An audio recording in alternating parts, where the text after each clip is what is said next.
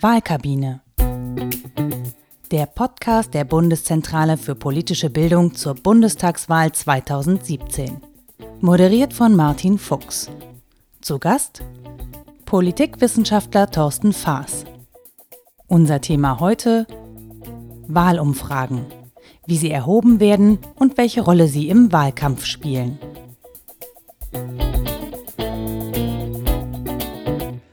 Moin Moin, Servus, Hallo und herzlich willkommen zur Wahlkabine, dem Podcast zur Bundestagswahl 2017 der Bundeszentrale für politische Bildung. Mein Name ist Martin Fuchs, ich bin Blogger und Politikberater und äh, bin heute nach Stuttgart mit der Wahlkabine gereist zu Professor Thorsten Faas. Moin Moin. Hi. Weil wir uns heute gerne unterhalten wollen über Wahlumfragen Wahlhochrechnung und Wahlverhalten. Und da ist Thorsten Faas natürlich einer der Experten schlechthin.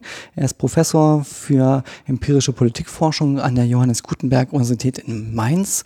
Seine wissenschaftliche Karriere startete in Bamberg an der Universität. Dann war er in Duisburg-Essen und in Mannheim. Und seit 2012 ist er dann Lehrstuhlinhaber in Mainz und zeitgleich auch noch Gründer des Mainzer Zentrums für empirische Demokratieforschung. Schön, dass du da bist. Hallo Martin, freut mich. Und ähm, was ich an der Stelle schon mal erwähnen kann, ich bin ein großer Freund auch von Thorsten Faas, nicht seiner wissen, wissenschaftlichen ähm, ähm, Erkenntnisse und äh, Studien, sondern auch er ist quasi auch Partner des, der Podcasting-Szene. Der hat einen eigenen Vlog, was mit Wahlen.de, auf dem man auch spannende Sachen zum Thema Wahlen, der verschiedenen Phänomene auch und er hat sich da auch schon mit Wahlumfragen und natürlich hohe Prognosen beschäftigt. Ähm, wer also gerne vertiefend nochmal reinklicken möchte, kann das gerne tun auf YouTube oder auch wasmitwahlen.de. So, dann steigen wir am besten gleich mal ein. Absolut. Ähm, und mit einer vielleicht ganz naiven und einfachen Frage, die sich vielleicht viele Leute gar nicht stellen, aber ich habe es mir jetzt mal gestellt. Wie entstehen eigentlich Wahlumfragen im Jahr 2017? Ja, das ist äh, gleich eine äh, gar nicht so einfache Frage, weil wir beobachten können, dass sich auch in diesem Feld, wie ja auch in vielen anderen Stellen und Teilen der, von Politik und Gesellschaft Dinge Dinge verändern. Ganz klassisch, wir reden ja immer von dieser repräsentativen Umfrage, die da durchgeführt wird. Das heißt, man befragt so 1000, 2000 Menschen in Deutschland, möchte darüber etwas erfahren. Letztlich eigentlich über 60 Millionen Wahlberechtigte. Dann kann man erstmal sagen, oh, wie soll das funktionieren? Das funktioniert, warum? Man nutzt den Zufall. Ne? Man wählt diese 1000 oder 2000 Menschen zufällig aus und der Zufall wird dann am Ende schon dafür sorgen, dass diese kleine Stichprobe in etwa das widerspiegelt, was auch für das große Ganze gilt. Die Frage ist jetzt natürlich, okay, 1000 Leute aus ganz Deutschland zufällig auswählen, wie mache ich das? Das ist tatsächlich auch eine gewisse Herausforderung. Die meisten Institute in Deutschland gehen oder greifen auf telefonische Umfragen zurück. Das heißt, ich weiß für Deutschland, welche Telefonnummern es gibt, ähm, kann daraus dann bestimmte Telefonnummern rausziehen. Jetzt mögen die interessierten Leser gleich denken, hey, aber es gibt auch diese Nummern, die geheim sind. Das stimmt, deswegen nimmt man die Nummern, von denen man weiß, dass es sie gibt und modifiziert zufällig die letzten beiden Ziffern. Dadurch kann man dann auch die abdecken, die sozusagen nicht öffentlich gelistet sind. Und dann rufe ich da an. Ähm, und dann muss ich noch dran denken, dass ich nicht unbedingt die Person auswähle, die sofort ans Telefon geht, sondern dann frage ich auch im Haushalt nochmal zufällig nach einer bestimmten Person, indem ich zum Beispiel frage, wer hatte denn als letzter Geburtstag? Das sollte zufällig sein. Und so habe ich dann über viele Schritte Telefonnummer auswählen, Telefonnummer nochmal ein bisschen ändern, innerhalb des Haushalts Zielperson zufällig auswählen. Ähm, so habe ich dann am Ende meine Zielperson identifiziert. Idealerweise machen die dann auch alle mit tun sie aber leider nicht. Äh, es gibt keinen Antwortzwang an dieser Stelle natürlich. Und dann sind wir schon bei den ersten Herausforderungen, denn tatsächlich können wir beobachten, dass die Bereitschaft in Deutschland an Marktforschung, Meinungsforschung, Wahlforschung, das ist ja für die, die da am Telefon sind, letztlich das Gleiche. Da ruft plötzlich jemand an und stellt mir Fragen. Ähm, das ist schwieriger geworden. Die Teilnahmebereitschaft geht zurück. Ähm, ähm, wir haben bestimmte technische Veränderungen. Immer mehr Menschen haben nur noch Handys. Ja, wenn ich dann aber nur über Festnetz anrufe, was heißt das eigentlich? Also wir haben so ein etabliertes Modell, das aber an ein paar Stellen herausgefordert wird. Ähm, wir haben auch Online-Ansätze, die nach durchaus anderen Logiken funktionieren. Ähm, das kann man jetzt so etwas skeptisch sehen, dass da so viel in Bewegung ist und vielleicht auch verschiedene Ansätze inzwischen unterwegs sind. Ich finde es auch durchaus positiv, wenn die einen gehen Weg A, der hat vielleicht bestimmte Probleme und Herausforderungen, die anderen gehen Weg B, der hat nochmal andere Probleme und Herausforderungen, aber in der Summe kriegen wir dann vielleicht sogar überall die verschiedenen Wege ein besseres Bild. Aber es ist eine Herausforderung, keine Frage.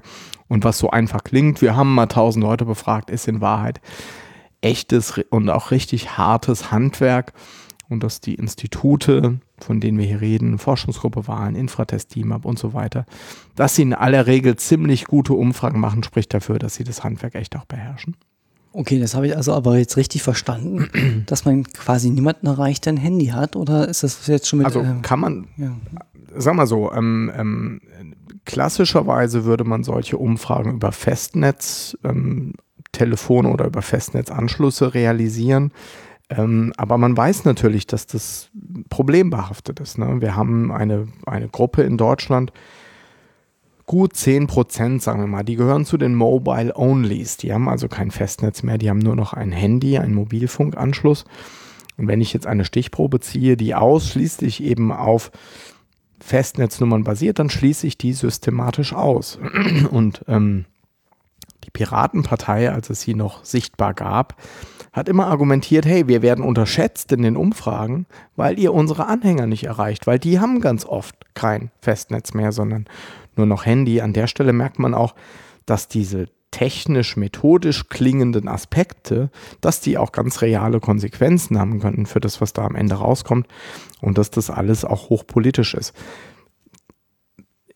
Die Institute wissen es natürlich und insofern gibt es auch Institute, die Handynummern anrufen, die also in mhm. ihren Auswahlrahmen in die, in, die, in die Gesamtheit aller Nummern, aus denen sie ziehen, auch Handynummern äh, einbeziehen.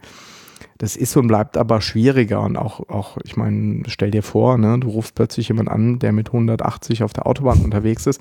Das hat auch durchaus ethische mhm. Aspekte, ob man das machen sollte oder nicht. Aber ähm, ähm, ähm, richtig ist, glaube ich, schon, dass die, die Qualität der Stichprobe besser wird, wenn ich auch mhm. Handynutzer mit einbeziehe. Okay, das habe ich gerade gelernt, einen neuen Begriff, Mobile Only. Ich, Wahrscheinlich gehörst du schon lange dazu. Ich wollte gerade fast sagen, ich habe ein Festnetztelefon, aber da rufen eigentlich nur meine Eltern, Großeltern an. Mit unterdrückter Nummer. Mit unterdrückter Nummer. Zum Glück, das habe ich mir abgewöhnt. Und Günter Jauch, das sind die einzigen Leute, die okay. diese Nummer haben bisher. Und das würde mich sehr wundern, wenn da eine andere Nummer im Display stehen würde. Ich glaube, ich würde gar nicht rangehen. Das, ähm, ähm, von daher ist meine Meinung wahrscheinlich relativ schwer auch zu bekommen. Dann Könnte sein. Ähm, und äh, du bist auch viel unterwegs. Auch das ist mhm. natürlich ein Aspekt. Ne? Also wen erreiche ich überhaupt? Ähm, wer ist dann auch bereit, 15, 20, 30 Minuten zu investieren? Also nochmal, das ist mhm. tatsächlich mhm. eine Herausforderung und ähm, das sollte man auch nicht kleinreden, was da eigentlich für ein logistischer Aufwand ähm, mit solchen Umfragen verbunden ist. Mhm. Wesentlich besser kann man mich erreichen online. ich bin ja quasi 24 Stunden, sieben Tage die Woche dort unterwegs in diesem verrückten Internet. Ähm, und da gibt es natürlich so neue Verfahren und du hast gerade schon angesprochen, Version A, Version B, so gewichtete Online-Umfragen, die sich jetzt so etablieren auch, die versuchen quasi auch repräsentativ zu sein. Ähm, und das hat, man hat gesehen, jedenfalls bei den letzten Wahlen, dass die relativ gut auch waren und relativ gut rangekommen sind an das Endergebnis, was dann auch ähm, am Wahlabend ähm, mhm. rauskam. Mhm. Ähm, sind die noch so kritikbehaftet, wie sie vor ein paar Jahren noch waren, oder haben die sich gut weiterentwickelt, so Online-Verfahren? Also da wird in der Wissenschaft, aber auch sagen wir mal, in der, in der kommerziellen Markt- und Meinungsforschung, Wahlforschung wird viel zu gearbeitet, weil natürlich erkennt man, dass die klassischen Verfahren ähm, nicht mehr in dem Maße funktionieren, wie das vielleicht früher mal der Fall gewesen ist. Und dann muss man einfach auch nach Alternativen, nach Alternativen Ausschau halten. Eines muss man natürlich ganz klar sagen, wir sprachen gerade darüber, dass die Mobile Onlys, also die, die nur noch über Handy erreichbar sind, dass ich die systematisch ausschließe, wenn ich nur Festnetznummern anrufe. Wenn wir jetzt über Internetstichproben nachdenken, dann schließe ich natürlich in durchaus analoger Art und Weise alle Offliner aus. Ne? Wer offline ist, trivial, aber richtig, den kann ich schlecht online befragen. Ähm, noch dazu, ähm, wenn wir, wenn wir sagen wir, bei den An äh, Analogien zu den Telefonumfragen bleiben, ich, ich sprach ja, im, Prinzip kann man eine Liste zumindest erzeugen von den Telefonnummern, die es in Deutschland gibt und dann aus der sozusagen meine, meine Nummern ziehen, die ich anrufe. Ich kann nicht E-Mail-Adressen zufällig erzeugen. Ich meine, das kann ich machen, aber das wird nicht funktionieren. Das ist eine, das ist eine absurde Idee. Insofern ähm, ist es schwieriger für Online-Forscher, überhaupt erstmal auf Leute aktiv zugreifen zu können, ne? weil sozusagen die, ich kann einfach irgendeine Nummer wählen und gucken, ob dann jemand dran geht und ob ich den interviewen möchte. Online fehlt mir sozusagen das Äquivalent an der Stelle. Ähm, deswegen gibt es Institute, die gehen so zweistufig vor, die, die rekrutieren in einem ersten Schritt Leute, Onliner, die sich dann bereit erklären, für zukünftige Umfragen zur Verfügung zu stehen. Die schaffen sich also quasi erstmal so einen Pool von befragungswilligen Personen, um dann, wenn ein Auftrag reinkommt, ich will von euch eine Sonntagsfrage, aus diesem Pool sich eine Stichprobe zu ziehen, die dann vielleicht nach Alter, Geschlecht, Bildung ähm, der Grundgesamtheit entspricht. Jetzt muss ich gerade noch einen Schluck trinken. Du hast die Wahl. Vielen Dank.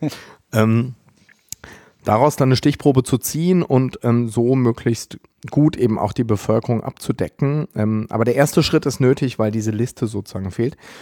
Dann gibt es ganz neue Verfahren, ähm, die sagen, hey, wir nehmen einfach, wen wir kriegen können und wir gewichten dann sozusagen ähm, ähm, so, dass es am Ende passt. Das ist total spannend. Das hat auch erstaunlich gut funktioniert an ein paar Stellen.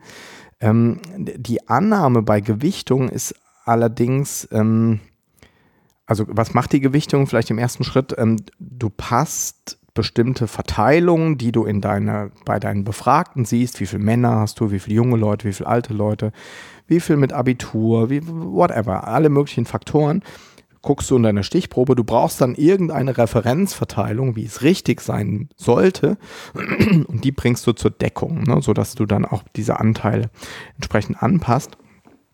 Interessieren tut dich aber natürlich die Wahlentscheidung am Sonntag. Du willst ja vielleicht eine Wahlumfrage abgeben und sagen, die CDU kriegt so und so viel Prozent, die SPD so und so viel Prozent. Das setzt dann aber voraus, dass diese Gewichtungsmerkmale, die du verwendest, dass die wiederum eng mit dem Wahlverhalten verknüpft sind. Mhm. Und wenn man weiß, dass Wahlverhalten doch etwas unsicherer, etwas volatiler geworden ist, dann steht der Nachweis, glaube ich, aus, dass diese alternativen Ansätze wirklich auch dauerhaft stabil, belastbar, immer wieder gute, valide, nah am Wahlergebnis liegende äh, Zahlen liefern. Das kann sein. Ähm, ähm, äh, aber sag mal, dieser Nachweis steht, glaube ich, steht, glaube ich, noch ein bisschen aus. Aber die, die Forschung braucht es auf jeden Fall, denn die, die klassischen Verfahren sind herausgefordert. Vielleicht liegt die Zukunft in sogenannten Mixed Modes, also dass man sagt, okay, ich rufe Festnetznummern an, ich rufe Mobilfunknummern an, aber ich lade Leute auch online ein, damit man eben auch Leute wie dich am Ende befragen kann, weil auch deine Meinung natürlich sehr wertvoll ist. Oh, das ist schön zu hören. Einer von 82 Millionen. Ähm, vielleicht auch bald dann Virtual Reality. Also dann, also das ist dann vielleicht der nächste Schritt dann, dass man sagt, okay, wir leben alle irgendwann vielleicht auch in, in virtuellen Welten. Auch da muss man dann vielleicht mal reingehen. Aber ähm, wieder zurück zum, zum Alltag, zur Gegenwart, weg äh, aus der Vision heraus. Ich habe jetzt gerade, als wir gesprochen haben, schon so ein paar Begriffe ähm, gehört, ähm, wo ich mich immer frage, ob das eigentlich das Gleiche ist, ob es Unterschiede gibt. Ähm, es gibt die Wahlumfrage, mhm. es gibt die Sonntagsfrage. Mhm. Es gibt die Prognose am Wahlabend selber, mhm. 18 Uhr, und es gibt die Hochrechnung. Mhm. Ähm, genau, und dann gibt es irgendwann das amtliche Endergebnis. Und das amtliche Endergebnis auch nochmal. Genau. Sind das eigentlich alles das Gleiche oder sind es verschiedene Sachen? Nee, das sind tatsächlich sehr verschiedene Sachen, ähm, die auch ähm, sehr unterschiedlich sozusagen produziert werden. Also wenn wir es einfach mal der Reihe nach durchgehen. Wahlumfrage im Vorfeld von Wahlen. Wir sehen das nahezu täglich werden Wahlumfragen veröffentlicht. Ähm, Kanzlerpräferenz, wie viel Prozent der Deutschen wollen Merkel, wie viel Prozent wollen Schulz, was sind die wichtigsten Themen, alle möglichen anderen Fragen. Also Wahlumfrage heißt, man, Mann, demoskopische Institute, Mnet, Forsa, Forschungsgruppe Wahlen, Infratest, DIMAP, YouGov, Civey. Ich hoffe, ich habe niemanden vergessen, weil das ein sehr umkämpfter Markt ist auch. Ähm, machen alle Wahlumfragen und veröffentlichen dann ihre Ergebnisse. Wie gesagt, das sind oft so diese 1000, 2000 Befragten, ähm, telefonisch oder online durchgeführt, die Interviews. Das wäre eine Wahlumfrage im Vorfeld der Wahl. Die Sonntagsfrage ist dann eigentlich eine spezielle Frage, die ich im Rahmen dieser Vorwahlumfragen stelle, nämlich wenn am nächsten Sonntag Bundestagswahl wäre, welche Partei würden Sie eigentlich mit Ihrer Zweitstimme wählen? Geben die Leute irgendwelche Antworten, damit machen die Institute da noch ein bisschen was im Sinne von Gewichtung. Und dann kommt am Ende raus, aktuell sowas wie CDU um die 40, SPD um 24, 25. Das ist eine Sonntagsfrage, weil sie sich eben auf diesen Wahlsonntag bezieht. Passiert alles vor der Wahl, vor dem Wahlsonntag. Die anderen beiden Aspekte, die du angesprochen hast, die Prognose und die Hochrechnung, da sind wir jetzt am Wahlsonntag. Vielleicht hat es der eine oder andere auch schon mal erlebt. Man geht ins Wahllokal und plötzlich wird man vor dem Wahllokal wenn man rauskommt, nochmal angesprochen, ob man noch bereit wäre, einen kleinen Interview-Fragebogen auszufüllen. Also sowohl ARD und ZDF mit ihren Partnern, Infratest Teamup und Forschungsgruppe Wahlen, führen diese Wahltagsbefragungen durch, befragen also die Menschen, wenn sie das Wahllokal verlassen, unter anderem auch danach, welche Partei sie gerade gewählt haben. Und diese Wahltagsbefragung, wo es auch viel mehr Befragte gibt als diese 1000, 2000 bei den Umfragen vorher, es geht in die Zehntausende. Das ist die Basis für die 18 Uhr Prognose. Ne? Das kennen wir ja vielleicht auch.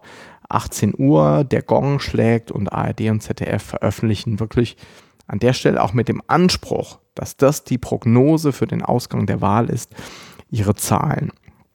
Dann entwickelt sich der Wahlabend in allen möglichen Wahllokalen der Republik, wird eifrig gezählt, diese Daten werden gesammelt und diese diese tatsächlich ausgezählten Stimmbezirke, die ersetzen dann nach und nach diese Ergebnisse der Wahltagsbefragung. Daraus werden dann Hochrechnungen und im Laufe des Abends wird immer mehr ausgezählt, immer mehr ausgezählt. Die Hochrechnungen werden immer besser und am Ende, wenn alles ausgezählt ist, haben wir quasi keine Hochrechnung mehr, sondern das amtliche Endergebnis, das vorläufige amtliche Endergebnis ganz genau genommen, was dann typischerweise der Bundeswahlleiter oder der Landeswahlleiter verkündet.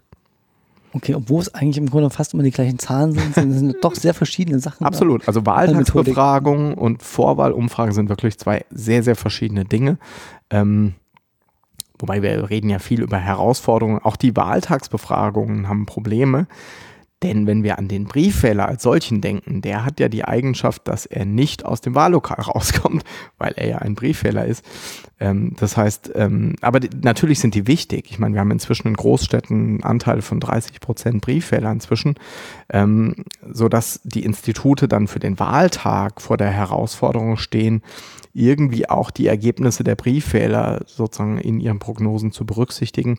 Und die Wahltagsbefragung, wie gesagt, die kann es nicht sein, weil der Briefwähler sich ja genau dadurch auszeichnet, dass er eben nicht am Wahltag wählt, sondern dass er das schon im Vorfeld tut. Das heißt also als Innovation demnächst nochmal 10.000 Studenten, die in den Wochen vor der Wahl, solange man einen Brief wählen kann, dann in den Briefwahllokalen Leute abfangen. Ja, ähm, vielleicht solltest du den Vorschlag mal an den, in, an den Bundesverband äh, Deutscher Studentischer Hilfskräfte weitergeben oder so. Ähm, wäre tatsächlich eine Option, wobei ja, also ähm, tatsächlich kann man ja in vielen Städten wirklich in, im Rathaus oder ähnliches zwar technisch gesprochen Briefwahl machen, aber faktisch gehe ich dahin und, und gebe vor Ort meine Stimme ab. Es gibt aber immer noch Menschen, die wirklich Briefwahl machen, die also das Ganze per Post nach Hause geschickt bekommen und auch per Post zurückschicken. Da müssten wir nochmal überlegen, wie die Studis dann noch an die rankommen. Ähm, aber ähm, äh, ist eine Herausforderung, keine Frage. Ist das auch einer der Gründe, warum jedenfalls meine subjektive Wahrnehmung in den letzten Wahlen war, dass es eine große Abweichung, große Differenz eigentlich gab zu den letzten Sachen, die veröffentlicht wurden, die letzten Sonntagsfragen und zu dem, was dann das amtliche Endergebnis war, weil du hast vorhin schon im Nebensatz beschrieben, gesellschaftlicher Wandel mhm. natürlich äh, vorherrscht, die Schwierigkeiten, Herausforderungen, dann so etwas auch repräsentativ dann auch stichhaltig zu kriegen. Ähm, oder warum liegt das jedenfalls mein Eindruck, dass die immer größere Abweichungen auch produzieren? Also den Eindruck kann man gewinnen, wobei es durchaus auch Studien gibt, die sagen, eigentlich ähm, ist die Leistung, die Qualität demoskopischer Institute im Zeitverlauf nicht wirklich schlechter geworden. Wir hatten einige sehr prominente Beispiele, wo es einfach, also Trump als mhm. allererstes, Brexit, Brexit. Ja, auch ein paar Wahlen in Großbritannien, ähm, auch durchaus Landtagswahlen in Deutschland, die anders ausgegangen sind, als wir das im Vorfeld erwartet hatten. Aber ich glaube, es gibt auch so ein Muster, dass wir uns an solche Wahlen, bei denen es daneben lag, dass wir uns an die eher erinnern als an die vielen anderen, wo es richtig war. Ähm, ansonsten muss man auch an der Stelle, glaube ich, unterscheiden zwischen diesen Wahltagsbefragungen und den Vorwahlumfragen. Auch bei den Wahltagsbefragungen, ähm, die dann in die 18 Uhr Prognose münden, konnten wir in jüngerer Vergangenheit doch beobachten, dass zwischen den 18 Uhr Prognosezahlen und dem Endergebnis doch nochmal Abweichungen zu beobachten waren. Was eher ungewöhnlich ist, weil diese Zahlen eigentlich, auch weil sehr viele Menschen befragt werden, wie gesagt, das geht in die Zehntausende, ähm, weil wir da eigentlich sehr geringe Fehler erwarten würden. Äh, aber die gab es. Ähm, NRW zum Beispiel war die 18 Uhr Prognose, war der Abstand zwischen CDU und SPD, der da um 18 Uhr verkündet wurde, viel größer als er am Ende tatsächlich war. Ähm, ähm, das kann was mit Briefwahl zu tun haben, weil Briefwahl, wir sprachen darüber, ähm, ist eine Herausforderung für die 18 Uhr Prognose. Ähm, es wird auch gerne im Kontext äh, rechtspopulistischer Parteien diskutiert, ob die vielleicht auch an diesen Wahltagsbefragungen nicht in gleichem Maße gleicher Häufigkeit teilnehmen wie andere, ob die vielleicht auch lügen und einfach nicht zugeben, dass sie eine bestimmte Partei gewählt haben. Äh, also erstmal da können wir auch Herausforderungen sehen. Mir ist der Unterschied zu den Vorwahlumfragen in, insofern wichtig, die Wahltagsbefragung, da frage ich die Menschen in dem Moment, in dem sie aus dem Wahllokal kommen. Das heißt, die haben gewählt. Das ist tatsächliches Verhalten, nachdem ich sie frage. Und es wird auch erst um 18 Uhr veröffentlicht. Das heißt, was wir hier ausschließen können, ist, dass Wählerinnen und Wähler nochmal auf die Wahltagsbefragung reagieren. Und das ist bei den Vorwahlumfragen anders. Ne? Wenn ich zum Beispiel am Freitag vor der Wahl eine neue Umfrage sehe, und jetzt machen wir mal ein hypothetisches Beispiel, da liegt die FDP bei 4,5 Prozent in dieser Umfrage, dann ist es ja vielleicht ein Signal an Anhänger einer schwarz-gelben Regierung, vor allem die eigentlichen CDU-Anhänger in dieser gewünschten schwarz-gelben Regierung und den dahinterliegenden Wählerinnen und Wählern, dass es sinnvoll sein könnte, die FDP zu unterstützen, damit sie eben über die 5%-Hürde kommt. Also was ich sagen will, ist bei den Vorwahlumfragen, die wenige Tage oder auch Wochen vor der, vor der eigentlichen Wahl stattfinden, können wir nie ausschließen, denn die werden ja dann in die Öffentlichkeit getragen, dass dann Menschen das sehen, lesen, hören und sagen, oh, wenn die Wahl jetzt so ausgeht, dann ändere ich doch lieber mein Wahlverhalten und wähle Partei A statt B. Das heißt aber natürlich, dass die Umfrage, die ich da gerade gelesen habe, in dem Moment schon Geschichte und Passé ist, weil sich Dinge in Reaktion auf die Umfrage ändern. Ne? Und das wird man nie ausschließen können. Deswegen ist, finde ich es auch so wichtig, dass man über die Kommunikation rund um diese Vorwahlumfragen wirklich auch nochmal nachdenkt und diskutiert.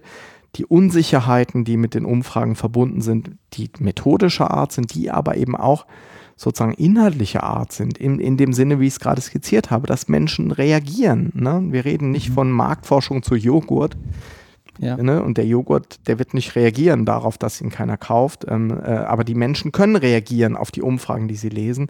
Und das hat aber wiederum Folgen für die nächste Umfrage. Und das kann alles sehr dynamisch sein. Muss es nicht. Das macht es auch nicht einfach. Aber es kann sehr dynamisch sein. Und deswegen sollte eigentlich auf den Umfragen immer so ein Warnhinweis drauf sein. Ähm, Diese Umfrage kann Ihr Wahlverhalten beeinflussen? Kann Ihr Wahlverhalten beeinflussen mhm. und am Ende könnte alles ganz anders sein. Ähm, ich meine, die Institute ja. machen das, damit jetzt kein falscher Eindruck entsteht. Ja. Die scheuen zum Beispiel, ne, am Wahltag haben wir die Prognose, die heißt mhm. auch so, im Vorfeld scheuen die Institute diesen Prognosebegriff.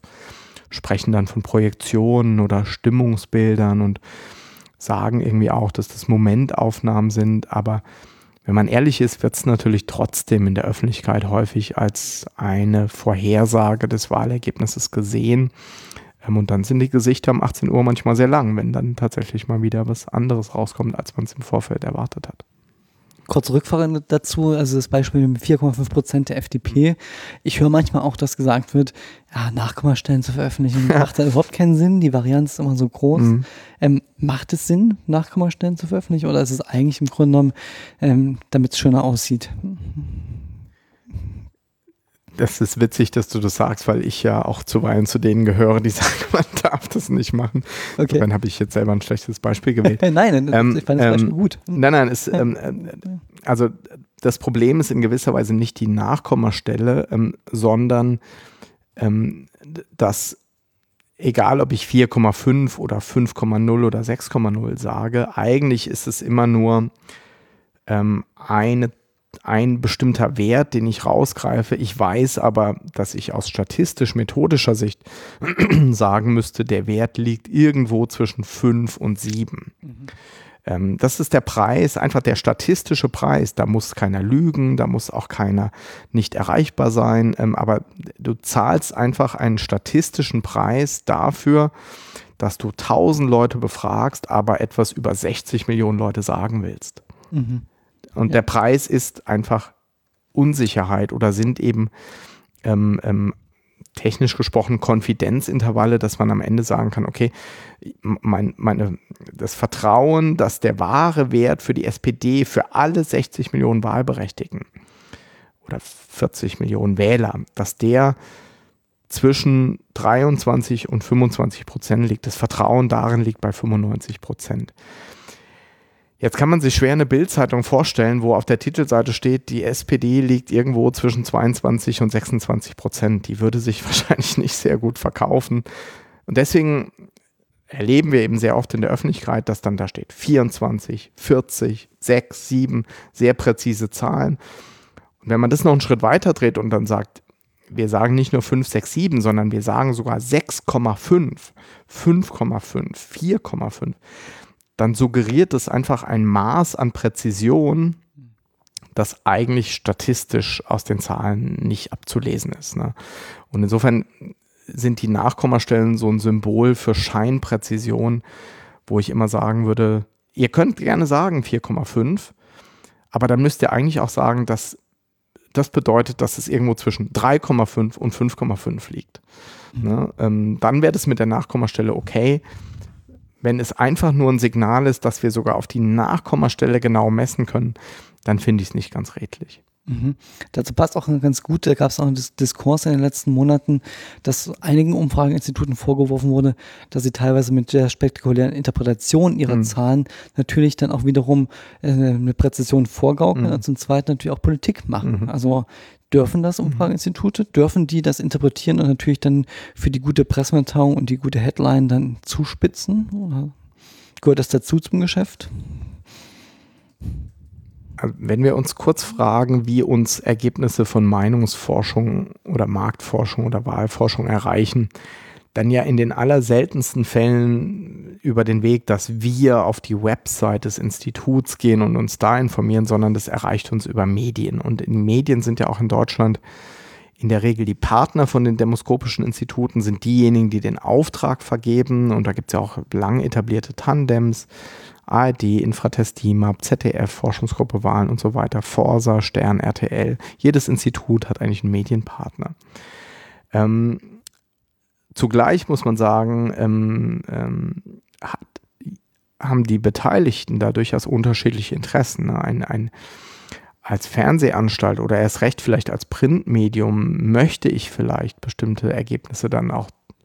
Also Interpretation immer, würde ich sagen. Ne? Die Zahlen sprechen nie für sich selber, sondern du musst immer mit irgendeiner Fragestellung an die Zahlen rangehen, sei es, wie hat sich was verändert oder welche Koalitionsmöglichkeiten impliziert es oder also Zahlen reden nie für sich selbst, sondern die, die, die, das eben, selbst wenn wir es nicht explizit machen, implizit legen wir immer irgendwelche interpretativen Muster da drauf.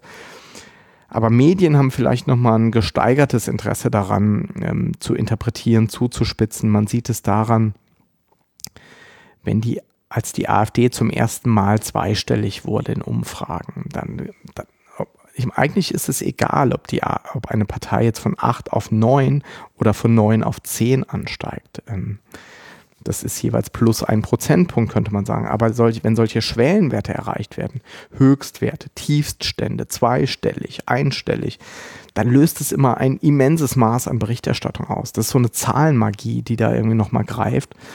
Ähm und ich glaube, zu deiner Frage, wer interpretiert da, dass oft sogar vielleicht die demoskopischen Institute lieber gerne etwas vorsichtiger werden, aber dann eher so eine mediale Logik greift, die zuspitzt, die, die da natürlich auch eine Überschrift draus machen muss ähm, und dass dadurch einfach so verschiedene Systemlogiken greifen und ähm, ähm ich, meine Vermutung wäre, dass die Demoskopen sogar manchmal lieber etwas, etwas zurückhaltender wären.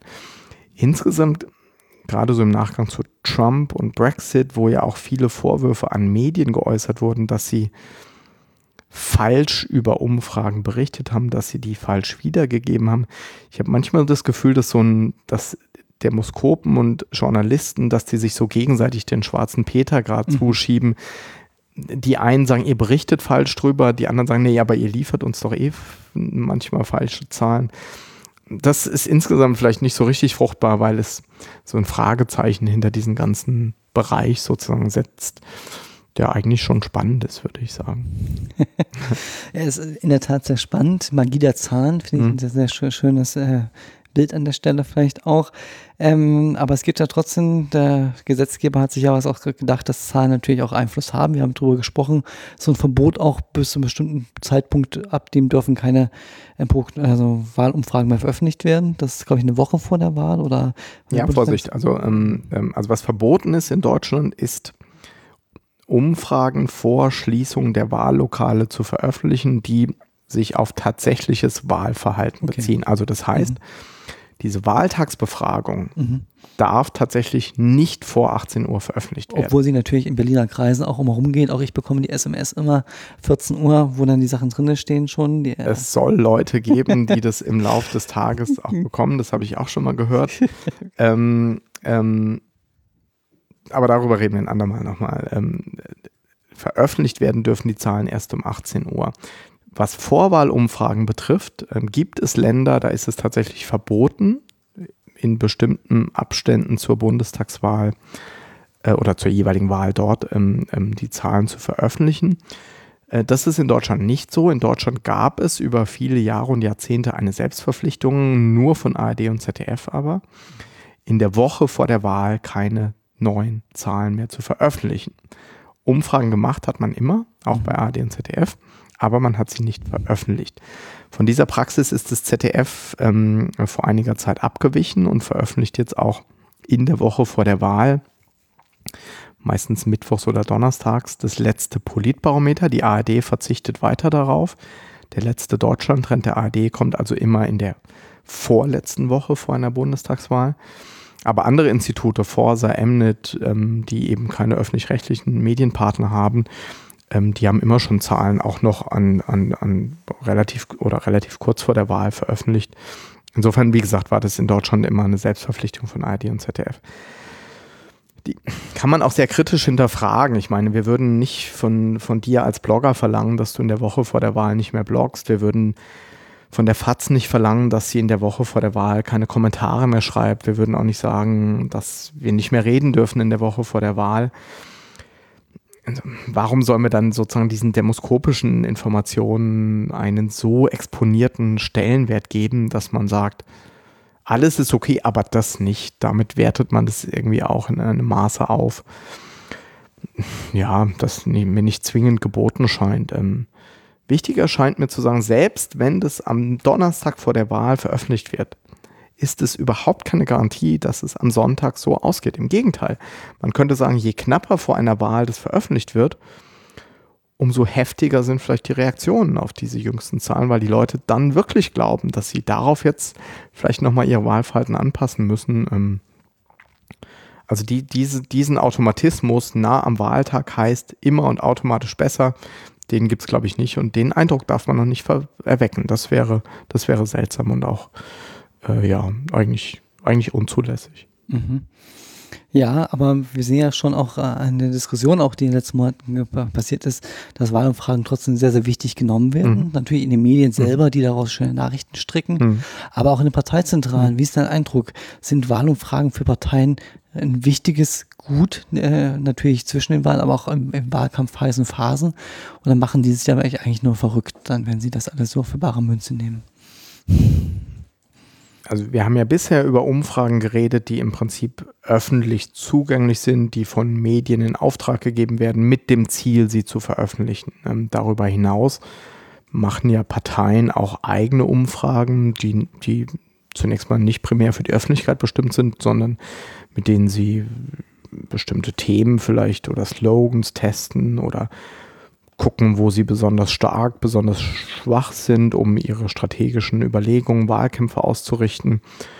Also ähm, Umfragen oder man könnte auch sagen empirische Politikforschung und Wahlkämpfe sind in Parteizentralen heutzutage untrennbar miteinander verbunden.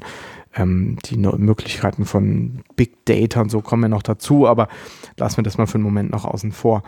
Ähm, wenn man Parteien, Politiker danach fragt, ob sie denn Umfragen berücksichtigen in ihrer Politik, dann werden sie immer sagen, nein, das tun wir nicht. Wir, ähm, aber das ist natürlich Quatsch. Die, die werden sehr, sehr genau beobachtet und ähm, man könnte sagen, bis auf die Nachkommastelle genau beobachtet. Ähm, ich sehe immer diese tollen Tweets, wo Leute sich dann immer sehr euphorisch dann, wenn die Sachen rauskommen, dann das äh, retweeten, aber dann im nächsten ja. Interview genau das behaupten, was du gerade äh, gesagt ja. hast, dass ihnen das total egal ist, was da gerade am Wochenende Ja, und äh, es gibt ja auch sozusagen, ne, wenn, wenn die Partei dann sozusagen einen Prozentpunkt zugelegt hat, dann heißt es immer, die Richtung stimmt und so. Und wenn es in die andere Richtung geht, dann heißt es, wir müssen noch mehr kämpfen. Also das, das hat so in gewisser Weise auch ritualisierte ritualisierte Züge. Nein, das wird sehr eng verfolgt. Ähm, ähm, wie gesagt, diese internen Umfragen dienen auch dazu, den Wahlkampf auszusteuern. Mhm. Wo gehen wir hin? Wo müssen wir, also sprechen wir die Männer an, die Frauen, die Jungen, die Alten, äh, wen auch immer. Und ähm, ähm dieser, dieser datengetriebene Wahlkampf, der hat sicherlich im Zeitverlauf zugenommen dass immer an jeder einzelnen Stelle, sagen wir mal, eine, eine absolut begrüßenswerte Entwicklung ist, ähm, ähm, sei mal dahingestellt. Ich glaube, es ist teilweise auch, stößt auch innerparteilich auf Widerstände, wenn das dann auf so Bauchgefühle von erfahrenen Wahlkämpfern trifft. Ähm, ne, dass die einen sagen, unsere Daten sagen das und dann sagt aber das seit 40 Jahren im Bundestag sitzende Mitglied des Parteipräsidiums, aber mein Bauch sagt das weiß ich nicht, was da am Ende mehr Gewicht hat. Kommt doch an, wie groß der Bauch Bauchs. ist. Ja, genau. genau. Okay, also mein Eindruck so als äh, bescheidener Bürger, der von draußen drauf schaut, ist natürlich schon, dass teilweise Politik sehr stark getrieben wird, natürlich auch mhm. durch, also die Beschleunigung ist das mhm. eine, was wir jetzt auch gerade in digitalen Zeiten erleben, aber natürlich dann auch, dass sehr, sehr schnell natürlich auf solches, wenn das aufpoppt, dann mhm. reagiert mhm. werden muss und dann Politik gar nicht mehr so diesen roten Faden auch hat. Mhm. Das ist nochmal eine andere Diskussion dann natürlich, eine inhaltliche Diskussion, mhm. sondern sehr, sehr stark geschaut wird, natürlich auch sensibel ähm, auf kleinste Veränderungen reagiert wird. Ich, also ich denke, also da geht es vor allem um Themen, die dann da natürlich auch gesetzt werden. Wenn wir dieses, dieses Wahljahr 2017 nochmal aus, aus demoskopischer Brille Revue passieren lassen, dann sieht man natürlich auch, dass Umfragen ähm, ähm, bestimmte Prozesse einfach nochmal, also A, sichtbar machen, aber auch selber wieder beschleunigen. Ne? Also wenn man nach der Nominierung von Martin Schulz ähm, hatte man ja das Gefühl, in jeder Umfrage, die veröffentlicht wird, kommt so ein Prozentpunkt dazu. Und das sind dann quasi so sich selbst verstärkende Prozesse. Momentum würden die Physiker vielleicht sagen. Ähm, wir haben aber auch erlebt, dass das in beide Richtungen gehen kann. Ne? Und wenn das dann kippt, dann, dann, dann ist es echt auch schwer, so, so, so einen Trend zu stoppen. Und wenn wir uns mal einfach so als Gedankenexperiment vorstellen, wie wäre eigentlich dieses Wahljahr gelaufen, ohne jede Umfrage, dann hätten wir vielleicht weder den Hype um Martin Schulz so minutiös dokumentiert gesehen, aber auch sozusagen den, den gegenteiligen Effekt, nämlich den, den, den Absturz äh, oder manche würden vielleicht auch sagen, die Rückkehr zur Normalität, ähm, den hätten wir auch nicht so kleinteilig nachzeichnen können. Und wir hätten vielleicht gedacht, okay, da ist jetzt Martin Schulz. Ähm, ähm, wenn wir alle drei, vier Monate eine Umfrage gehabt hätten, dann hätten wir die SPD im Januar bei 24 Prozent gesehen und jetzt wieder. Und wir hätten gedacht, hey, ist alles, ist gar nichts passiert. Wäre entspannter gewesen für einige. Ja, ähm, äh, für manche Nerven wäre es sicher besser. Ich weiß auch gar nicht, ja. was besser wäre, ähm, aber es, es zeigt ja. zumindest, dass, dass die Verfügbarkeit von Umfragen auch so ein Eigenleben entwickeln kann, die, die dann nochmal ganz eigene Prozesse ähm, ähm ja, auslösen kann. Aber auch in beide Richtungen hm. natürlich. Das Prozessor ist vielleicht nochmal ein ganz guter Stichwort auch für die vielleicht abschließende Frage äh, in diesem Podcast. Gibt es eigentlich Studien oder Forschung dazu, wie groß der Einfluss eigentlich von Wahlumfragen auf das Wahlergebnis ist? Oder kann man auch das eigentlich gar nicht mit, ähm, ähm, mit gutem Gewissen eigentlich äh, erforschen? Also wir Wissenschaftler sind ja in einem besonders gut und das ist ähm, sozusagen Thesen zu formulieren, Hypothesen zu formulieren und zwar in alle Richtungen. Ähm, und das gilt gerade für diese Frage, wie wirken sich eigentlich Umfragen auf Wahlverhalten und darüber vermittelt dann natürlich auch auf das Wahlergebnis aus in ganz besonderem Maße. Ich will es mal ein Beispiel machen. Ähm, wenn eine Partei in einer Umfrage bei 4% liegt, dann kann ich mir als Hypothese überlegen, dass sich die Wähler und Wählerinnen, die bisher diese Partei wählen wollten, von dieser Partei abwenden, weil ja ein Scheitern an der 5%-Hürde droht. Also verschenke ich quasi meine Stimme, also wähle ich lieber meine, meine zweitliebste Partei, ehe ich diese Partei wähle, die an der 5%-Hürde scheitert. Ich kann aber auch argumentieren, 4% ist ein Signal an andere Wähler oder erstmal die eigenen Wähler, dass man noch mehr kämpfen muss vielleicht auch an die Wähler anderer Parteien, dass sie diese Partei unterstützen müssen, damit sie eben über 5%, äh, 5 kommt. Ähm, diametral entgegengesetzte Effekte, die beide irgendwie was mit der Veröffentlichung eines Werts von 4% zu tun hätten. Ähm, wenn wir uns CDU und SPD aktuell angucken, irgendwie 40 zu 25, ähm, etwas vereinfacht formuliert, was machen diese 40 Prozent mit der CDU? Ne? Man könnte sagen, es gibt diesen berühmt-berüchtigten Bandwagon-Effekt. Also wir wollen gerne zu den Siegern gehören. Die CDU liegt klar vorne, das schafft so und so. Man möchte zu denen gehören, die vorne liegen. Ähm, also nützen der CDU die 40 Prozent, dass sie so weit vorne liegen. Wenn man aber den, den, den, den, den Granten der CDU gerade zuhört, dann sagen die ganz oft so, ja, es sieht ganz gut aus, aber wir müssen trotzdem weiter kämpfen. Warum sagen sie das? Weil sie vielleicht so ein bisschen Sorge haben, dass das alle so einlullt und sagt, es ist eh gelaufen, dann bleibe ich doch zu Hause. Auch das wieder zwei letztlich aus Demoskopie abgeleitete Hypothesen, die in völlig verschiedene Richtungen gehen. Ich will aber deiner Frage nicht, nicht ausweichen, indem ich jetzt hier äh, besonders viele Hypothesen skizziere. Es gibt Umstände, Kontexte, unter denen man schon starke, auch in eine bestimmte Richtung gehende demoskopische Effekte vermuten kann. Und ich komme nochmal zurück auf die Bundestagswahl 2013.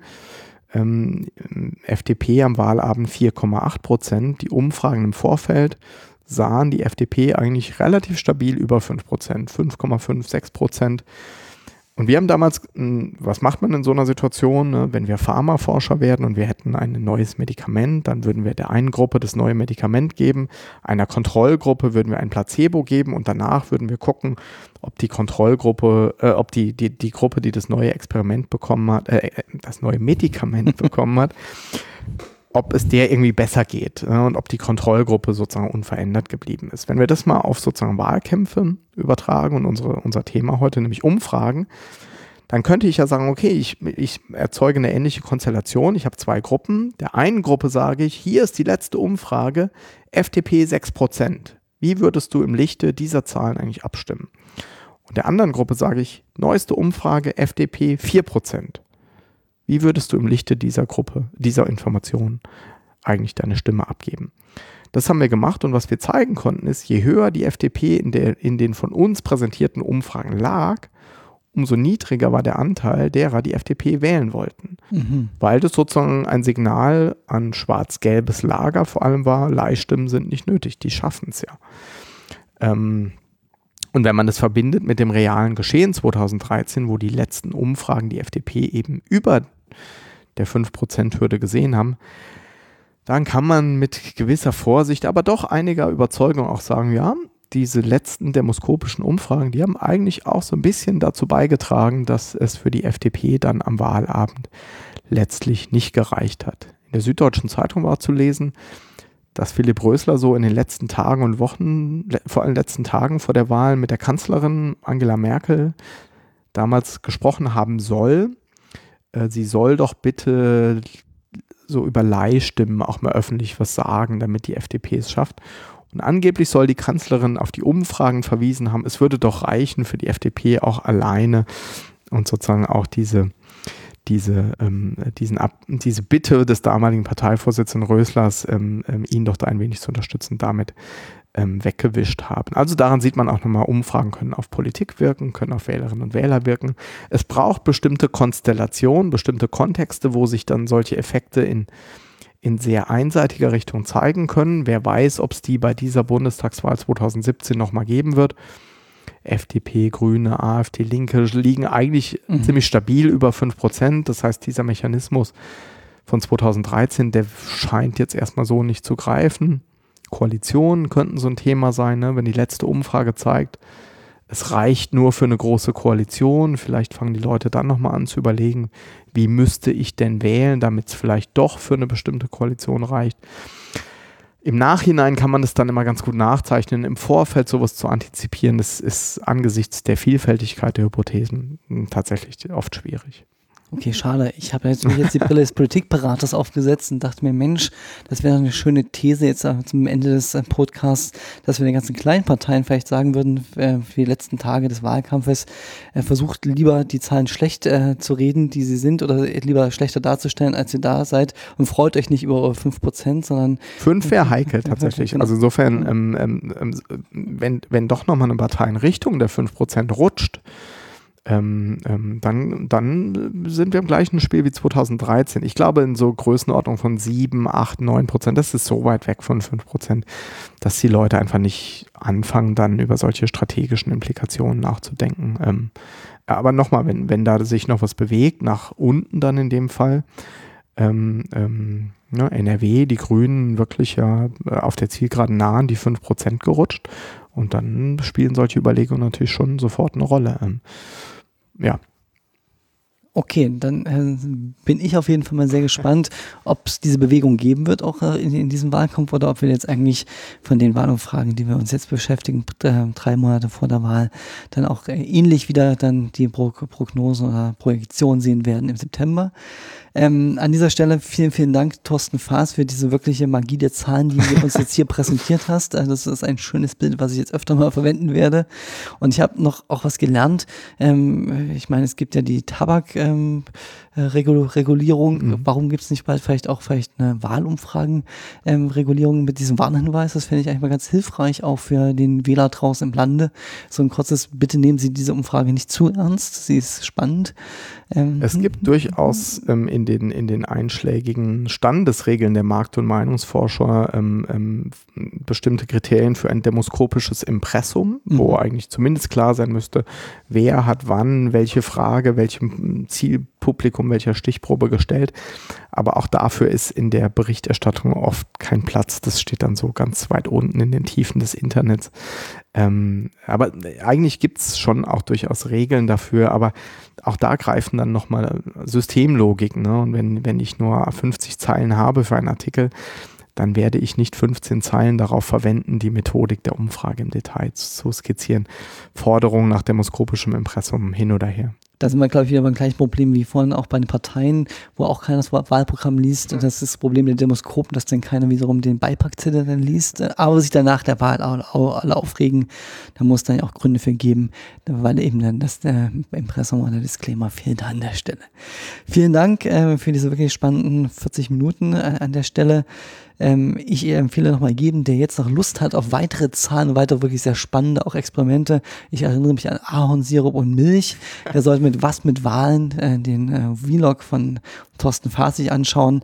An dieser Stelle vielen Dank fürs Zuhören. Bis zum nächsten Podcast. Beste Grüße, ciao, ciao und bis zum nächsten Mal. Das war die Wahlkabine.